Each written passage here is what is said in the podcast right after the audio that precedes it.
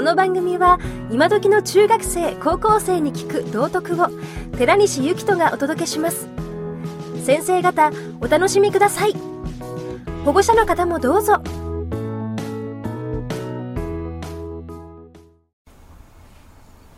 鎌倉学園の後輩に、こう、なんかメッセージを送るとしたならば、鎌倉ええあのー今、坪井さんはすごい大きな、えー方だと思うんですよね。で、その坪井さんのような成功者がこれからどんどん後輩から出た方が、それは当然いいと思うし、中学生、高校生にどういうふうに学校生活を送るといいよっていう、まずまあ、おは、話聞いてると体験や経験がやっぱり気づきを与えてくれたのか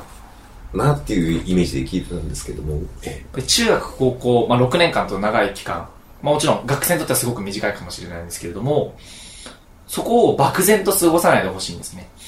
別に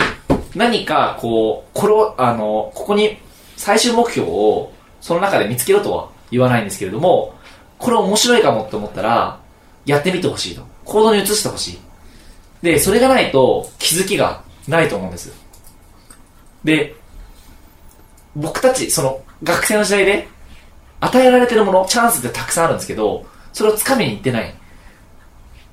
けど先生はたくさん与えてくれてると。それを少し手を伸ばして、ちょっと自分のものにしてみて、かじって、で違ったら捨てればいいと思うんですね。そうやってやっていくうちに、自分自身の将来も決まっていくと思うし、実際大学の進学の時も、おのずとそれで自分はこれをしたいと。これを専攻したいんだって決まってくるのかなと。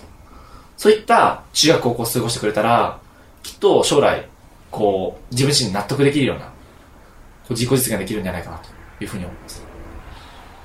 いい言葉ですね。ありがとうございます。ええあのー非常にいい言葉なんで、いいね。明日のホームルームで使います。